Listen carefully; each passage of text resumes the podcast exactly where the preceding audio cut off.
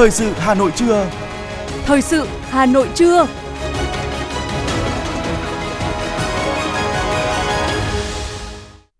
Lê Thông và Phương Nga xin được đồng hành cùng quý vị và các bạn trong 30 phút của chương trình Thời sự trưa nay, thứ sáu ngày 23 tháng 12 năm 2022 của Đài Phát thanh Truyền hình Hà Nội. Chương trình có những nội dung chính sau đây. Chủ tịch nước Nguyễn Xuân Phúc hội kiến Chủ tịch Quốc hội Indonesia. Tổng kết công tác phòng chống tham nhũng. Giá vàng trong nước và thế giới đồng loạt lao dốc. Đổi môn học lựa chọn ở lớp 10 đáp ứng tốt nhất nguyện vọng của học sinh. Phần tin thế giới có những thông tin Nga khẳng định thiện chí giải quyết xung đột với Ukraine bằng biện pháp ngoại giao. Các hãng hàng không hủy 2.700 chuyến bay ở Mỹ do bão tuyết và sau đây là nội dung chi tiết của chương trình. Thưa quý vị, trong khuôn khổ chuyến thăm cấp nhà nước tới Indonesia chiều qua tại Quốc hội, Tại nhà Quốc hội Indonesia, Chủ tịch nước Nguyễn Xuân Phúc đã có cuộc hội kiến với Chủ tịch Quốc hội Indonesia, bà Puan Maharani. Bà Puan Maharani nhiệt liệt chào mừng chuyến thăm cấp nhà nước của Chủ tịch nước Nguyễn Xuân Phúc, tin tưởng chuyến thăm sẽ góp phần thúc đẩy và làm sâu sắc hơn nữa quan hệ đối tác chiến lược giữa hai nước – Chủ tịch Quốc hội Indonesia nhất trí tăng cường trao đổi đoàn ở các cấp, các kênh, trong đó có đoàn lãnh đạo Quốc hội hai nước cũng như các ủy ban của Quốc hội để chia sẻ kinh nghiệm xây dựng pháp luật và phối hợp giám sát các thỏa thuận hợp tác song phương nhằm phát huy vai trò của cơ quan lập pháp hai nước trong tiến trình thúc đẩy quan hệ song phương, trong đó có tăng cường hợp tác biển, góp phần bảo đảm an toàn, an ninh hàng hải, duy trì hòa bình và ổn định trong khu vực hai bên khẳng định tăng cường hợp tác chặt chẽ tại các diễn đàn nghị viện đa phương khác như Liên minh Nghị viện Thế giới, Diễn đàn Nghị viện châu Á-Thái Bình Dương, đồng thời sẵn sàng ủng hộ lập trường của nhau về các vấn đề khu vực và quốc tế cùng quan tâm. Chủ tịch nước Nguyễn Xuân Phúc mong muốn Quốc hội hai nước tiếp tục phối hợp, ủng hộ việc duy trì lập trường chung của ASEAN về vấn đề Biển Đông, giải quyết các tranh chấp bằng những biện pháp hòa bình trên cơ sở luật pháp quốc tế, trong đó có Công ước của Liên Hợp Quốc về luật biển năm 1982. Chiều cùng ngày, Chủ tịch nước Nguyễn Xuân Phúc cũng đã hội kiến quyền Chủ tịch Lưỡng viện Indonesia Arustani. Tại cuộc hội kiến, Chủ tịch nước Nguyễn Xuân Phúc đề nghị Lưỡng viện Indonesia ủng hộ thiết lập thêm quan hệ kết nghĩa giữa các địa phương hai nước, trước mắt là giữa thành phố Hồ Chí Minh với Bali, Đà Nẵng với Semarang để góp phần mở rộng giao lưu nhân dân, hợp tác kinh tế, thương mại, đầu tư và du lịch. Sáng nay, Ban Nội chính Thành ủy tổ chức tổng kết công tác nội chính, cải cách tư pháp, phòng chống tham nhũng tiêu cực năm 2022 và phương hướng nhiệm vụ năm 2023. Ủy viên Trung ương Đảng, Phó Bí thư Thường trực Thành ủy Nguyễn Thị Tuyến dự và phát biểu chỉ đạo tại hội nghị. Phóng viên Quang Hưng đưa tin từ hội nghị này. Thưa quý vị và các bạn, dự và phát biểu chỉ đạo tại hội nghị tổng kết công tác nội chính cải cách tư pháp phòng chống tham nhũng tiêu cực năm 2022, triển khai nhiệm vụ trọng tâm năm 2023 sáng nay của Ban Nội chính Thành ủy. Ủy viên Trung ương Đảng, Phó Bí thư Thường trực Thành ủy Nguyễn Thị Tuyến đã biểu dương những thành tích mà cấp ủy, ngành nội chính Đảng các cấp đã đạt được. Nhấn mạnh năm 2023 là năm bản lề, năm tăng tốc thực hiện hiệu quả các nhiệm vụ nghị quyết đại hội Đảng các cấp đã đề ra. Phó Bí thư Thường trực Thành ủy yêu cầu ngành nội chính Thành ủy cần tiếp tục nắm chắc tình hình, triển khai thực hiện các kế hoạch, phương án bảo vệ tuyệt đối an toàn các mục tiêu trọng điểm, các sự kiện chính trị ngoại giao, các hoạt động kinh tế, văn hóa xã hội, thể thao, các hoạt động của lãnh đạo Đảng, nhà nước của thành phố trên địa bàn thủ đô tham mưu kịp thời cho Thường trực Thành ủy về công tác lãnh đạo chỉ đạo hoạt động của các cơ quan khối nội chính, các cơ quan tư pháp nhằm nâng cao chất lượng hiệu quả công tác điều tra, truy tố, xét xử, thi hành án, đảm bảo nghiêm minh chính xác trong điều tra, truy tố, xét xử các vụ án do Trung ương, Thành ủy giao và những vụ án phức tạp, nhạy cảm kéo dài. Tham mưu tập trung thực hiện dứt điểm các kết luận thanh tra, nhất là các kết luận của Ban chỉ đạo Trung ương về phòng chống tham nhũng tiêu cực đối với các đơn vị của thành phố. Trong đó, tập trung vào các chương trình như chương trình số 10 về đấu tranh phòng chống tham nhũng tiêu cực, đảm bảo không có vùng cấm, tập trung giả soát giải quyết xử lý đơn thư khiếu nại tố cáo, vụ việc phức tạp, nhạy cảm, tồn động kéo dài, tích cực giải quyết khiếu nại tố cáo phức tạp theo nghị quyết số 15 và chỉ thị số 15 của thành ủy, nhất là các vụ việc cấp thành phố và các quận, huyện, thị xã tự giả soát chưa thực hiện xong. Tiếp tục nâng cao chất lượng hoạt động của ban chỉ đạo của thành ủy về công tác phòng chống tham nhũng tiêu cực, cải cách tư pháp, giải quyết đơn thư khiếu nại tố cáo, tăng cường kiểm tra giám sát các địa phương, đơn vị trong thực hiện các nhiệm vụ giải pháp của chương trình nghị quyết. Cuối cùng, Thường trực Thành ủy nhấn mạnh Trước mắt từ nay đến Tết Nguyên đán, Thường trực Thành ủy yêu cầu các cơ quan nội chính thành phố, các quận huyện thị xã, các đảng ủy trực thuộc thành ủy tập trung lãnh đạo chỉ đạo thực hiện nghiêm túc các chỉ thị của Trung ương, Thành ủy, Ủy ban nhân dân thành phố nhằm đảm bảo an ninh chính trị, trật tự an toàn xã hội trên địa bàn. Cảm ơn tin tức từ phóng viên Quang Hưng. Thưa quý vị, theo thông tin từ phóng viên Lê Bình, sáng nay, đại biểu Hội đồng Nhân dân thành phố ứng cử tại đơn vị bầu cử số 14 đã tiếp xúc cử tri huyện Thanh Oai, báo cáo kết quả kỳ họp thứ 10 Hội đồng Nhân dân thành phố khóa 16, nhiệm kỳ 2021-2026 nhất trí với kết quả kỳ họp Hội đồng Nhân dân thành phố với việc xem xét thông qua 53 nội dung gồm 23 báo cáo và 30 nghị quyết quan trọng. Cử tri huyện Thanh Oai đã nêu các kiến nghị liên quan đến 12 lĩnh vực của thành phố, trong đó đề nghị Ủy ban Nhân dân thành phố khắc phục tình trạng chậm cấp thủy lợi phí đã tồn tại từ năm 2017 gây khó khăn cho hoạt động thủy lợi và công tác sản xuất của địa phương, tháo gỡ những bất cập trong vấn đề chi phụ cấp cho tổ dân phòng và tăng cường đầu tư cho hoạt động của trung tâm học tập cộng đồng các xã cùng với kiến nghị thành phố có giải pháp xử lý nước thải, phục vụ sản xuất, sớm cơ cấu lại những hợp tác xã nông nghiệp đang hoạt động khó khăn. Cử tri huyện Thanh Oai đề nghị Ủy ban nhân dân thành phố sớm đưa nước sạch về nông thôn, có cơ chế tuyển đủ giáo viên để giải quyết tình trạng thiếu giáo viên hiện nay. Phản ánh tình trạng quá tải tại các điểm trung chuyển rác, cử tri Thanh Oai mong muốn thành phố sớm giải quyết để đảm bảo công tác vệ sinh môi trường tổ đại biểu Hội đồng Nhân dân thành phố đã tiếp thu toàn bộ ý kiến cử tri để tổng hợp, chuyển tới các cơ quan chức năng của thành phố xem xét, giải quyết theo đúng quy định. Thưa quý vị và các bạn, thực hiện chỉ thị số 17 CTTU ngày 1 tháng 12 năm 2022 của Ban Thường vụ Thành ủy Hà Nội về việc tổ chức phục vụ Tết Nguyên đán Quý Mão năm 2023 trên địa bàn thành phố, thực hiện chủ đề công tác năm 2023 kỷ cương, trách nhiệm, hành động, sáng tạo, phát triển nhằm tăng cường kỷ luật kỷ cương ý thức trách nhiệm, chất lượng, hiệu quả phục vụ doanh nghiệp và nhân dân của đội ngũ cán bộ, công chức, viên chức, Chủ tịch Ủy ban nhân dân thành phố Hà Nội yêu cầu các cơ quan đơn vị thuộc thành phố nghiêm túc thực hiện các nội dung sau đây. 1. Tăng cường kỷ luật, kỷ cương hành chính, ý thức trách nhiệm, chất lượng và hiệu quả phục vụ doanh nghiệp và nhân dân của đội ngũ cán bộ, công chức, viên chức, góp phần thực hiện một trong ba khâu đột phá của thành phố được xác định tại nghị quyết Đại hội Đảng bộ thành phố lần thứ 17. Đối với giám đốc, thủ trưởng các sở, ban ngành, đơn vị sự nghiệp thuộc thành phố Hà Nội, chủ tịch Ủy ban nhân dân các quận, huyện, thị xã, chủ tịch Ủy ban nhân dân các xã phường thị trấn tiếp tục tuyên truyền phổ biến và quán triệt tới đội ngũ cán bộ, công chức, viên chức và người lao động các quy định của Đảng, Nhà nước về chấp hành kỷ luật, kỷ cương hành chính, văn hóa công sở, sử dụng hiệu quả thời gian làm việc và tăng cường vai trò trách nhiệm của các tổ chức cá nhân trong việc thực thi nhiệm vụ được giao, phát huy vai trò tiên phong gương mẫu và trách nhiệm của người đứng đầu, nói đi đôi với làm, gắn bó với nhân dân, lắng nghe tâm tư nguyện vọng của nhân dân và giải quyết kịp thời, hiệu quả các vấn đề bức xúc dân sinh ngay từ cơ sở xây dựng và triển khai ngay chương trình kế hoạch công tác năm 2023 theo hướng chỉ rõ nhiệm vụ của từng tổ chức, đơn vị trực thuộc, xác định rõ tiến độ, kết quả, cụ thể hóa trách nhiệm của người đứng đầu, từng cá nhân trong việc thực hiện nhiệm vụ được giao, chủ động điều hành, tổ chức thực hiện các nhiệm vụ trong năm 2023 đúng tiến độ chất lượng.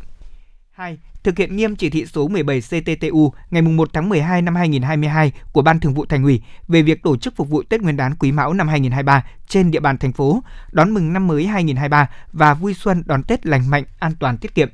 Khẩn trương hoàn thành đúng tiến độ, đảm bảo chất lượng các nhiệm vụ và công việc của cơ quan, đơn vị, địa phương theo chương trình công tác năm 2022 và phân công của thành phố, trung ương, phấn đấu hoàn thành ở mức cao nhất các mục tiêu, chỉ tiêu phát triển kinh tế xã hội, đảm bảo quốc phòng an ninh, trật tự an toàn xã hội năm 2022, nhất là những nhiệm vụ trên các lĩnh vực trọng tâm của thành phố, hoàn thành tổng kết công tác năm 2022 trước ngày 10 tháng 1 năm 2023, ưu tiên tổ chức hội nghị bằng hình thức trực tuyến và chỉ trực tiếp khi cần thiết.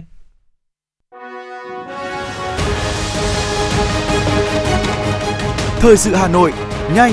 chính xác, tương tác cao. Thời sự Hà Nội, nhanh, chính xác, tương tác cao.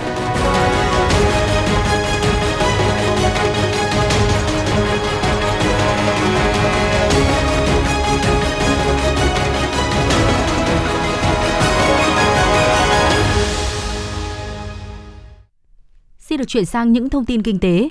Dịch vụ du lịch cộng đồng, du lịch sinh thái và điểm du lịch là một trong 6 nhóm sản phẩm thực hiện chương trình mỗi xã một sản phẩm ô cốp. Đến thời điểm hiện tại, Hà Nội có hai sản phẩm tham gia ô cốp trong nhóm này. Sản phẩm ô cốp về du lịch là một trong những định hướng quan trọng để các địa phương khai thác tiềm năng, lợi thế trong phát triển du lịch nông thôn một cách bài bản hơn những ngày cuối năm 2022, Hội đồng đánh giá phân hạng chương trình ô cốp Hà Nội đã đánh giá khu du lịch sinh thái Phủ Đồng Green Park của công ty cổ phần thương mại và phát triển Phủ Đồng Xanh và điểm du lịch dịch vụ làng quê Hồng Vân của Hợp tác xã Hoa, Cây cảnh và Dịch vụ Hồng Vân đủ điều kiện trình Hội đồng đánh giá phân hạng ô cốp thành phố Xét cấp sao cho sản phẩm. Đây là hai chủ thể có sản phẩm ô cốp tham gia trong nhóm dịch vụ du lịch cộng đồng, du lịch sinh thái và điểm du lịch đầu tiên của thủ đô. Ngân hàng Nhà nước yêu cầu các tổ chức tín dụng tiếp tục đẩy mạnh triển khai chương trình hỗ trợ lãi suất và tiết giảm chi phí hoạt động để có dư địa phấn đấu giảm lãi suất cho vay. Trên cơ sở chỉ tiêu tăng trưởng tín dụng của Ngân hàng Nhà nước đã thông báo, tổ chức tín dụng chủ động cân đối nguồn vốn để đáp ứng kịp thời nhu cầu vốn tín dụng đối với nền kinh tế, hạn chế tối đa rủi ro kỳ hạn, tập trung cấp tín dụng vào các lĩnh vực sản xuất và kinh doanh, các lĩnh vực ưu tiên như nông nghiệp nông thôn, xuất khẩu, doanh nghiệp nhỏ và vừa, công nghiệp hỗ trợ, doanh nghiệp ứng dụng công nghệ cao. Ngân hàng Nhà nước đề nghị các ngân hàng kiểm soát chặt chẽ về rủi ro tín dụng đối với hoạt động đầu tư trái phiếu doanh nghiệp, các lĩnh vực tiềm ẩn rủi ro như đầu tư, kinh doanh chứng khoán, lĩnh vực bất động sản, đặc biệt là cấp tín dụng với mục đích đầu tư, kinh doanh bất động sản, trong đó kiểm soát mức độ tập trung tín dụng vào một số khách hàng và nhóm khách hàng lớn, các dự án có quy mô lớn, phân khúc cao cấp. Theo Sở Giao dịch Hàng hóa Việt Nam MXV, kết thúc ngày hôm qua, sắc đỏ chiếm ưu thế trên bảng giá của cả 4 nhóm hàng hóa nguyên liệu đang được giao dịch liên thông thế giới tại MXV. 22 trên tổng số 31 mặt hàng đồng loạt giảm giá, trong đó nhiều mặt hàng quan trọng ghi nhận mức giảm rất mạnh đã kéo chỉ số MXV Index đảo chiều giảm 1,11% xuống 2.401 điểm. Giá trị giao dịch toàn sở đạt gần 4.300 tỷ đồng giá dầu giảm sau 3 phiên tăng liên tiếp trong bối cảnh thị trường hấp thụ những tin tức trái chiều từ các nhà tiêu thụ lớn. Kết thúc phiên ngày hôm qua, giá dầu thô WTI giảm 1,02%, còn 77,49 đô la Mỹ một thùng. Giá dầu thô Brent đóng cửa thấp hơn 1,48% về mức 80,98 đô la Mỹ một thùng. Trên thị trường nội địa ghi nhận trong sáng nay, cùng chiều với giá thế giới, giá cà phê nhân xô tại Tây Nguyên và các tỉnh Nam Bộ đồng loạt giảm 100 đồng một kg. Theo đó, giá thu mua cà phê trên toàn quốc giao động trong khoảng 40.200 tới 40.900 đồng một kg. Sáng nay, giá vàng trong nước đồng loạt giảm theo đà lao dốc của vàng thế giới. Giá bán vàng SJC hiện cao hơn 15,26 triệu đồng một lượng so với giá vàng của thế giới. Mở cửa phiên giao dịch sáng ngày hôm nay, công ty vàng bạc đá quý Sài Gòn SJC niêm yết giá vàng mua vào 65,90 triệu đồng một lượng, giá bán ra 66,70 triệu đồng một lượng, cùng giảm 200.000 đồng một lượng ở cả chiều mua vào và bán ra so với đóng cửa phiên giao dịch ngày 22 tháng 12. Tranh lệch giá mua bán vàng SJC vẫn duy trì ở mức là 800.000 đồng một lượng. Cùng thời điểm, tập đoàn Doji niêm yết giá vàng mua vào bán ra ở mức 65,75 đến 66,70 triệu đồng một lượng. So với chốt phiên giao dịch ngày 22 tháng 12, giá mua và bán vàng tại Doji cùng giảm 100.000 đồng một lượng, nên khoảng chênh lệch giữa giá mua với giá bán giữ ở mức là 950.000 đồng một lượng. Quy đổi giá vàng thế giới theo tỷ giá ngoại tệ tại Vietcombank, 1 đô la Mỹ bằng 23.800 Việt Nam đồng. Giá vàng thế giới tương đương 51,44 triệu đồng một lượng, thấp hơn 15,26 triệu đồng một lượng so với giá vàng SJC bán ra ở cùng thời điểm. Thưa quý vị và các bạn, thời gian qua, phong trào đồng hành cùng thanh niên lập thân lập nghiệp được huyện đoàn Ba Vì triển khai đồng bộ, có sức lan tỏa sâu rộng. Từ phong trào, hàng trăm mô hình phát triển kinh tế của thanh niên đã được khẳng định đem lại hiệu quả rõ nét. Để thực hiện tốt phong trào, các cấp bộ đoàn trên địa bàn huyện Ba Vì triển khai sâu rộng phong trào khởi nghiệp gắn với phong trào lập thân lập nghiệp, xung kích phát triển kinh tế gia đình trong đoàn viên thanh niên với nhiều nội dung, hình thức phong phú đa dạng. Đồng thời tích cực phối hợp các ngành và địa phương đẩy mạnh tuyên truyền, định hướng, giúp đoàn viên thanh niên lựa chọn nghề nghiệp, việc làm phù hợp với năng lực, sở trường và điều kiện của gia đình và địa phương. Bằng những tài nguyên sẵn có và ứng dụng kiến thức đã học vào thực tiễn, các bạn thanh niên đã mạnh dạn sáng tạo, dám nghĩ, dám làm, tạo bước đi vững chắc cho con đường khởi nghiệp – anh Nguyễn Quang Hùng, đoàn viên xã Trung Minh, huyện Ba Vì cho biết. Địa phương Trung Minh là một địa phương mà có truyền thống về trồng rau, rau quả các loại. Thì bản thân là một đoàn viên thanh niên xuất thân từ cái nguồn gốc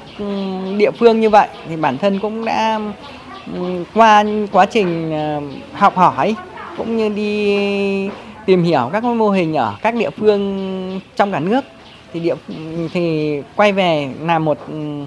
về với địa phương thì bản thân là một thanh niên ừ, cũng với cái tinh thần là um, sung kích tuổi trẻ sung kích lập thân lập nghiệp thì bản thân uh, em cũng đã mạnh dạn đầu tư ra cái hệ thống um, sản xuất rau củ quả trong nhà màng với mô hình rau công nghệ cao. Mô hình đã được triển khai tới năm nay là năm thứ hai. Thì ban đầu thực sự rằng là mô hình là cũng là một cái mô hình mới phải học hỏi dần dần. Thế nên là bước đầu nó còn có nhiều cái bỡ ngỡ, nhiều cái khó khăn. Nhưng với quyết tâm của một cái thanh niên tuổi trẻ, nập thân nập nghiệp, dám nghĩ dám làm, thì em sẵn sàng để bước qua tất cả những cái khó khăn trước mắt và để nhân rộng, để phát triển cái mô hình mang lại. Tức là Ờ, xây dựng cái mô hình của mình mang lại hiệu quả kinh tế cao và từ đó làm ờ, mô hình điểm cũng từ đó sau đó để nhân rộng là một mô hình để nhân rộng ra ờ, ở trong xã cũng như toàn địa bàn ạ. Nhiều mô hình khởi nghiệp hiệu quả được các bạn đoàn viên thanh niên học hỏi, áp dụng và nhân rộng. Một số mô hình kinh tế của đoàn viên thanh niên qua phong trào lập thân lập nghiệp được huyện Ba Vì triển khai như mô hình kinh doanh online của đoàn viên Trần Văn Toàn, thôn Quang Ngọc, xã Vạn Thắng đã và đang tạo điều kiện cho 8 đoàn viên thanh niên việc làm với thu nhập mỗi tháng từ 5 đến 8 triệu đồng. Đoàn viên Đinh Quang Tuấn, chi đoàn thôn Hậu Trạch, xã Vạn Thắng với mô hình kinh doanh thuốc cho thu nhập trên 30 triệu đồng một tháng. Lập nghiệp thành công ngay tại quê hương cũng là câu chuyện của thanh niên Phùng Văn Nam, xã đảo Minh Châu, huyện Ba Vì với mô hình nuôi run chuồn quế kết hợp chăn nuôi gà trồng cây ăn quả của anh Phùng Văn Nam cho thu nhập mỗi năm từ 700 đến 900 triệu đồng. Anh Phùng Văn Nam, đoàn viên xã Bình Châu, huyện Ba Vì cho biết. Là một ờ, đoàn viên trẻ của địa phương thì uh, từ năm 2016 qua cái uh, tìm hiểu trên uh, mạng xã hội và uh,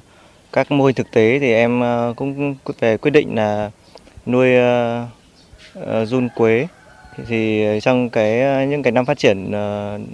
gần đây thì thì em thấy nhận thấy là hiệu quả của cái mô hình này là tương đối là cao. Thì nó cũng góp phần là, là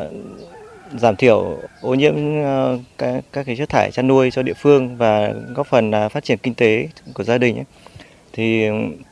nuôi cái mô hình run quế này cũng là rất là đơn giản không không cầu kỳ gì cả thì nếu mà các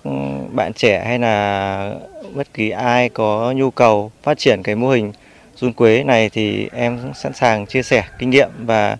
uh, giúp đỡ trong cái mô hình nuôi run. Từ những cố gắng, nỗ lực của tổ chức đoàn, hiện nay trên địa bàn huyện có gần 160 mô hình thanh niên đầu tư phát triển kinh tế với nhiều hình thức đa dạng như trang trại chăn nuôi gia súc gia cầm, nuôi gà thả vườn, trồng cây ăn quả, VAC, trồng rau sạch, chế biến lâm sản, trồng chè, làm miến rong, các loại hình kinh doanh dịch vụ, bán hàng tạp hóa. Có thể nhận thấy, qua các mô hình, các câu lạc bộ đã giải quyết việc làm và đem lại thu nhập ổn định cho thanh niên, tạo cơ hội để đoàn viên thanh niên vươn lên làm giàu chính đáng trên mảnh đất của quê hương mình. Có đó giúp cho các cấp bộ đoàn hội trên địa bàn huyện làm tốt công tác đoàn kết, tập hợp thanh niên, vận động hội đoàn viên tham gia và tổ chức, phát huy mạnh mẽ vai trò xung kích của cán bộ, đoàn viên, thanh thiếu niên trong công tác tuyên truyền và thực hiện thắng lợi đề án xây dựng nông thôn mới, xây dựng đô thị văn minh, hướng tới xây dựng quê hương Ba Vì ngày càng giàu đẹp.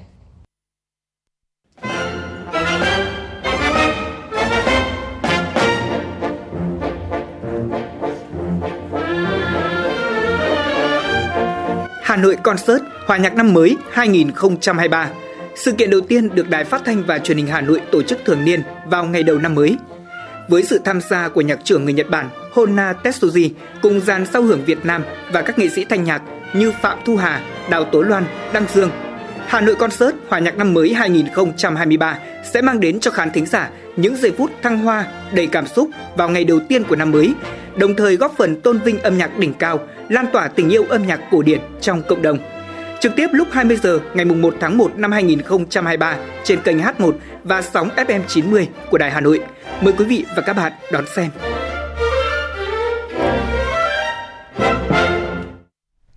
Xin được tiếp tục với những thông tin đáng chú ý.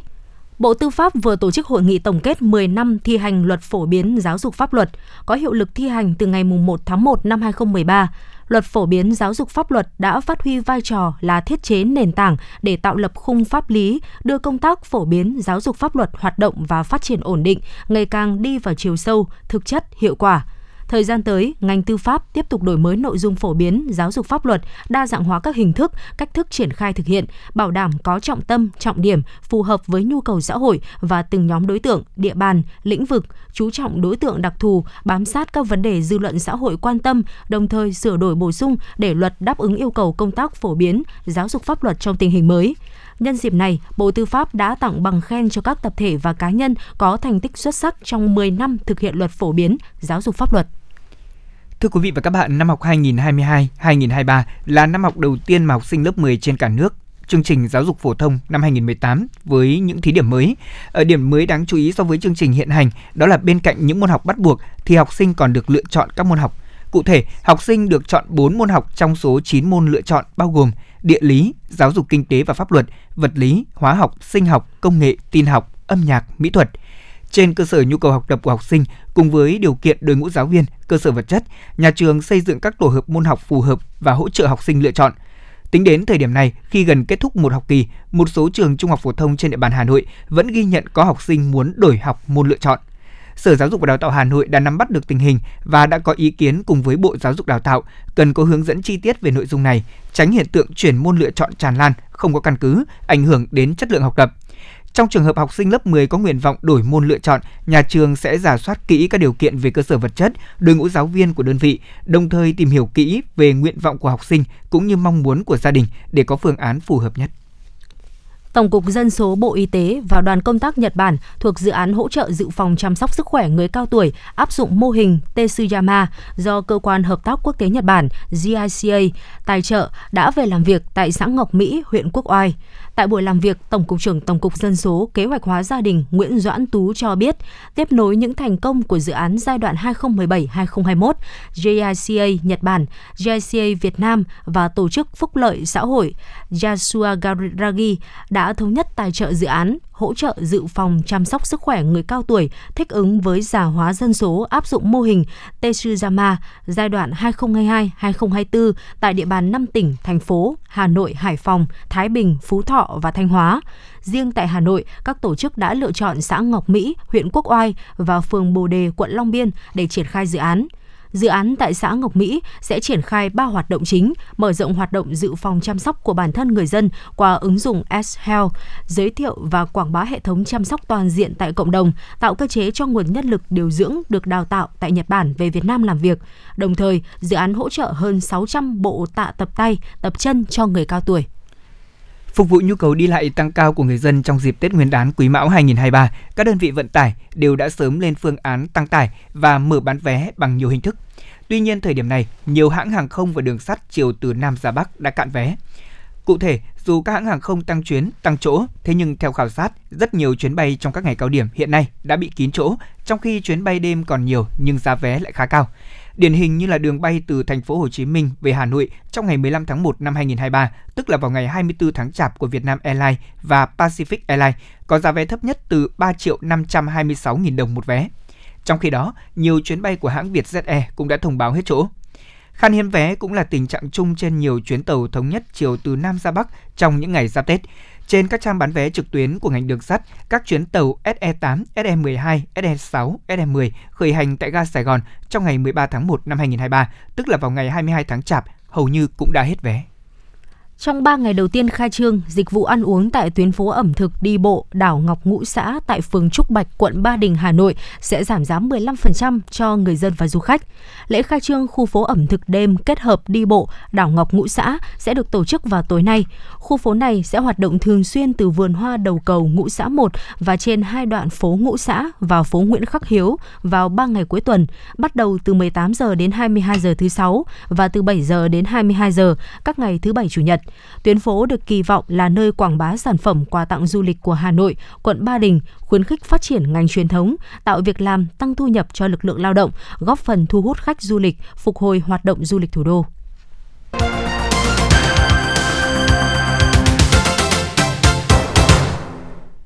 Xin được chuyển sang những thông tin thế giới. Tổng thống Vladimir Putin tuyên bố Nga mong muốn chấm dứt cuộc xung đột ở Ukraine và cuộc xung đột này chắc chắn sẽ cần đến một biện pháp ngoại giao. Phát biểu cùng với báo giới một ngày sau khi Tổng thống Ukraine Volodymyr Zelensky tiến hành chuyến thăm Mỹ, ông Putin nêu rõ, mục tiêu của Nga không phải là đẩy nhanh guồng máy xung đột quân sự, mà trái lại là chấm dứt cuộc chiến tranh hiện nay. Nga sẽ nỗ lực chấm dứt cuộc chiến này càng sớm càng tốt. Ông Putin cũng nhấn mạnh mọi cuộc xung đột vũ trang đều kết thúc bằng cách này hay cách khác thông qua một số hình thức đàm phán về ngoại giao. Dù sớm hay muộn, các bên xung đột cũng sẽ ngồi cùng lại với nhau và đạt được một thỏa thuận nhất định. Theo các nhà phân tích, có nhiều yếu tố cản trở đà tăng của giá dầu trong năm nay như chính sách chống COVID-19 nghiêm ngặt của Trung Quốc và một số quốc gia xả kho dự trữ dầu chiến lược. Hai yếu tố này sẽ không còn tồn tại vào năm 2023. Cùng với các lệnh trừng phạt dầu và khí đốt Nga, điều này sẽ làm tăng giá dầu. Kết thúc phiên ngày hôm qua tại châu Á, giá dầu tăng phiên thứ tư liên tiếp khi dự trữ dầu thô, dầu sưởi và nhiên liệu máy bay của Mỹ giảm đúng vào lúc một cơn bão mùa đông ảnh hưởng đến nước Mỹ và hoạt động đi lại tăng mạnh trong kỳ nghỉ cuối năm. Giá dầu Brent kỳ hạn tăng 13 xu Mỹ lên 82,33 đô la Mỹ một thùng vào lúc 14 giờ 13 phút theo giờ Việt Nam. Giá dầu ngọt nhẹ kỳ hạn WTI của Mỹ tăng 17 xu Mỹ lên 78,46 đô la Mỹ một thùng. Ngày 22 và 23 tháng 12, các hãng hàng không đã hủy hơn 2.700 chuyến bay, làm gián đoạn du lịch nghỉ lễ của hàng nghìn người khi một cơn bão mùa đông đổ bộ mạnh vào nước Mỹ. Thời tiết khắc nghiệt diễn ra trùng với thời điểm bắt đầu một mùa du lịch nghỉ lễ, có thể là những mùa bận rộn nhất từ trước đến nay ở Mỹ. Cục Hàng không Liên bang của nước này cũng thông tin cơn bão mùa đông mang theo bão tuyết đến vùng Trung Tây dự kiến gây ra sự gián đoạn lớn về đi lại ở một số thành phố như là Chicago, Detroit và Minneapolis, Esteban. Các tình nguyện viên và thành viên của Cao ủy Liên Hợp Quốc về người tị nạn tại Venezuela mới đây đã trang trí một bức tranh tường đặc biệt ở thủ đô Caracas với hy vọng nó sẽ tồn tại như một thông điệp đoàn kết. Với những hình trái tim nhiều màu sắc, bức tranh tường này có tên là Bức tường tình yêu. Bức tranh cao 5 mét gồm 600 trái tim được ghép từ khoảng 60.000 nắp chai nhựa. Sáng kiến này là ý tưởng của nghệ sĩ Maria Velasco nhằm nâng cao nhận thức của người dân Venezuela về tái chế và biến đổi khí hậu. Nhóm tình nguyện dự kiến sẽ hoàn thành bức tranh vào cuối tháng này. Thưa quý vị và các bạn, hàng trăm người di cư mặc áo khoác và khoác chăn xếp thành một hàng dài chờ đợi trong không khí mùa đông lạnh giá ở biên giới Mỹ và Mexico. Những người di cư này mong rằng lễ Giáng sinh của họ sẽ nhanh chóng qua đi và chấm dứt sự bấp bênh về hy vọng xin tị nạn ở Mỹ. Nhiều người cho rằng việc nhập cảnh vào Mỹ sẽ dễ dàng hơn sau hạn chót vào ngày 21 tháng 12 khi nước này dỡ bỏ các hạn chế chống Covid-19. Tuy nhiên, Tòa án tối cao Mỹ trong tuần này cũng đã ra phán quyết cho phép chính sách được gọi là tiêu đề 42 tạm thời được giữ nguyên.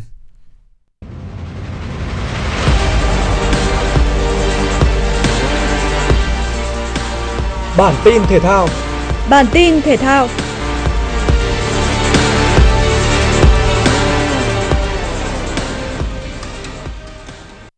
Trong khi chờ đợi chuyến bay về nước, huấn luyện Park Hang-seo đã yêu cầu các trợ lý tiếp tục duy trì kế hoạch tập luyện dành cho các cầu thủ.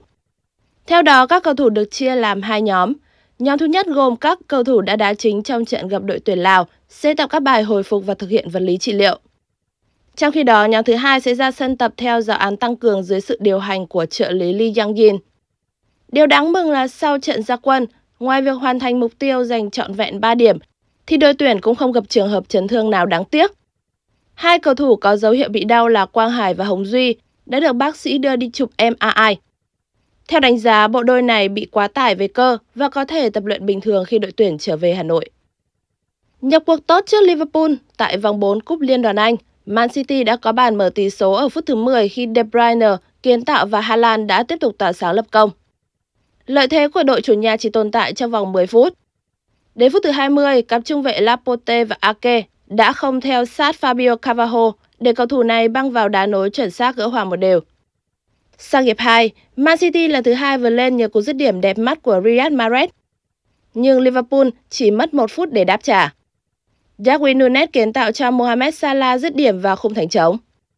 Đến phút thứ 58, Nathan Ake di chuyển vào khoảng trống sau lưng các hậu vệ Liverpool để đón đường tạt bóng từ De Bruyne, đánh đầu, ấn định chiến thắng 3-2 cho Man City. The Citizen sẽ đối đầu với chủ nhà Southampton ở tứ kết với các trận đấu sẽ diễn ra từ ngày 9 tháng 1 2023.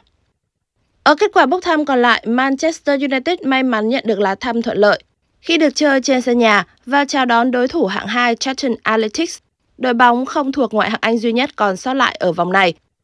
Hai trận tứ kết còn lại có sự góp mặt của Newcastle tiếp đón Leicester City và Wolverhampton đến City Ground để đối đầu với Nottingham Forest.